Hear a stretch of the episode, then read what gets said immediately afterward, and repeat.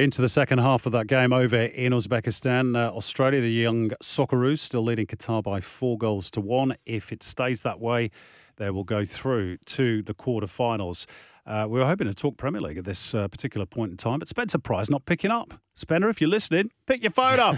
uh, we've got a text from Gary Melfi, who's a regular listener to the show. Brosquey, uh, Gary says, I've accepted that the first few years of the National Second Division may not be the smoothest, but I'm happy we're planting the required seeds let's never get complacent about our stronghold on grassroots. I think that's absolutely bang on. Well, that's exactly how we should be looking at it. I mean, we had a text earlier about promotion relegation. Realistically, that isn't going to happen. It's making sure that this works well. There will be, like Gary said there, uh, it may not be the smoothest ride initially, but mm. it's about putting it in place, making sure it works, and building to grow in this game, which we've yep. been calling for this for a long time. So it's good that Absolutely. It, is, it is happening. And if, if promotion and relegation takes a few years, then that's okay as far as I'm concerned. I know the clubs are anxious to get, you know, above that glass ceiling and be able to play and compete at the highest level, but it might take some time and it's got to be solid, that second tier for clubs to fall into. Mm-hmm. Otherwise, they just disappear into oblivion.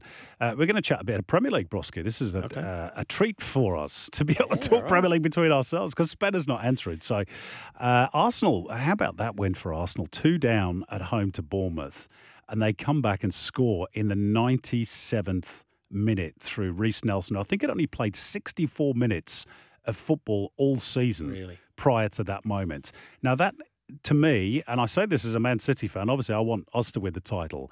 That to me They're is the, the mark of a team that has momentum Absolutely. and could well win the championship. Absolutely. They're, they're the moments you look at throughout once the season's done at, you know, they came incredible to win 93rd or 97th minute. Um, you're right. It's, it's, perfectly put. It is a win of champions because they're the games that, you know, that could have been a draw. And then you, you, are talking, um, you know, a lot of pressure going into next week. Man City, they build mm. off that. And, and, and City had won. They'd played the exactly early game. Right. Exactly so the right. pressure was on them to win that game. Absolutely. Absolutely. And they keep doing that. So I think they've won four out of four now since they lost to City at the Emirates. Uh, so congratulations to Mikel Arteta. He's doing a terrific yeah. job there. Now we've touched upon the Liverpool uh, massacre of Manchester United by seven goals to nil. Um, just that... before, just before yes, you go do go on, you, you know, I was at um, Valentine Park on Sunday afternoon. Right.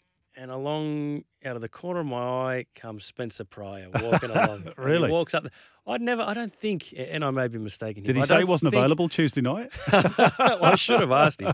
But he, he, he came walking up, said hello. I don't think I've I have I've never actually met him in person. I don't think, and had a discussion. So seeing him there, I had a feeling that with all the ribbing he's been giving me about Liverpool, I thought something special is going to happen tonight. and it did. It definitely did. Um, I don't think anybody saw that coming. No. But uh, as good as Liverpool were, and they were in that second half, let's be honest the the headlines are about Manchester United. It's it what a, a, strange week they've had. They win the Carabao Cup at Wembley. United are back challenging for the Premier League. they beat West Ham in the cup during the week, and then all of a sudden they get absolutely pantsed at Anfield. And now the questions are about Bruno Fernandes in particular, who by the way is very lucky that he got away without a booking for mm. shoving the linesman. Mm. Um, uh, towards the end of the game. The players apparently had to sit in silence. That was Erik Ten Hag's directive at the end of the game and listen to the Liverpool celebrations. That can't have been easy. How do they bounce back from that? Uh, look, very easy. I think it with someone like well, like him in charge, he'll he'll have them bouncing back next week without a doubt. I heard there was a story that he did uh, something similar. He a, a couple months ago, possibly I can't remember what game it was that they lost. It may have been the Wolves, and he he he made them run. The day after the game, he just made them run. So he just punishes them, basically. Yes, but he ran with them. He did okay. the whole run with them, and and that's that's incredible. As as a as someone who used to play before, if a manager told me, "Listen, you're going to run 20 kilometres today off the back of yesterday, I'm coming with you." Mm. And, and Popper was like that, to be fair. Like he was a guy who would be front and center, regardless. Like, and he was getting on okay. as a player. He was a captain, telling everybody what to do, but he was front and center of everything we did from a physical point of view, and, and it is inspirational. So I think I think he is a great manager, and I, I love the way he goes about finding ways to inspire his team. And I mean, they've come off knocking an incredibly informed Barcelona out of yeah. um, you know the Europa League. So uh, look, I, I think they'll bounce back fine. Maybe just a blip. Um, yep. The one thing that Roy Keane in particular was unhappy about, and I'm interested in your views on this. Um, he said that when the players came off at half time, they're having a laugh and a joke with the Anfield staff, the goalkeeping coach, and they're 1 0 down at Anfield. Roy Keane is angry about that. Now, Roy Keane, to be fair, is angry about a lot of things. Yeah. But it, as a player, and I, this comes into my head Sasha Ognenovski, mm-hmm. Sydney Derby, uh, I think it was Liam Reddy who was veteran, veteran, veteran, veteran yeah, yeah. who was who was about to give the ball back, or he was trying to help out a Wanderers player yes. who had cramp or something, and Sasha Ognenovski almost threw him off the pitch. Yeah.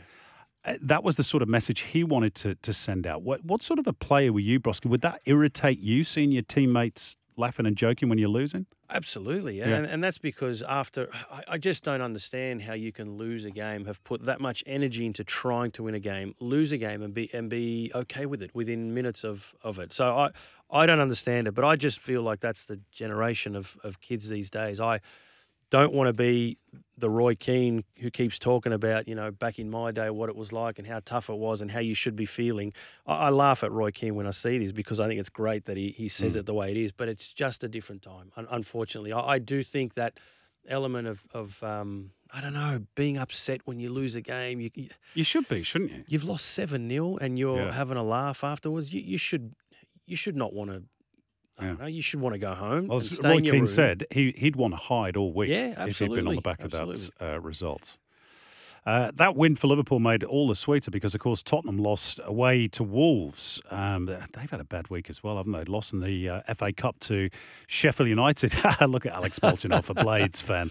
Um, are Liverpool going to make the top four, Brosquey? I mean, I'm, I'm more optimistic now. Um, you should be after the, back. definitely. The not, not just that, but no, like I said earlier, I mean, the last five league games, I mean, they got pumped by uh, Real Madrid, and, and you know that's uh, they'll be out of that competition fairly fairly soon in, the coming days. But I think, look, they can turn their focus to the league now and trying to get themselves in the Champions League again next year. But I, I think so. I think their form is quite good, which a month ago I said no chance, you know, and, and Spencer uh, Prior said exactly the same thing. But all of a sudden, they're uh, they're there thereabouts. Uh, Tottenham's got a big game coming up against Milan, um, but uh, they just too inconsistent. Tottenham. Mm.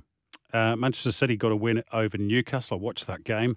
Uh, Newcastle had a good little spell at the start of the second half, but uh, ultimately a, a, terrific goal from Bernardo Silva, who just keeps on delivering, uh, made the points safe for City. Uh, down at the other end, Leicester's plight has worsened uh, thanks to a 1 0 loss at St Mary's against Southampton. Brendan Rodgers starting to feel the heat. Harry Souttar had a chance late on in that game, hit the crossbar, but couldn't get his first goal.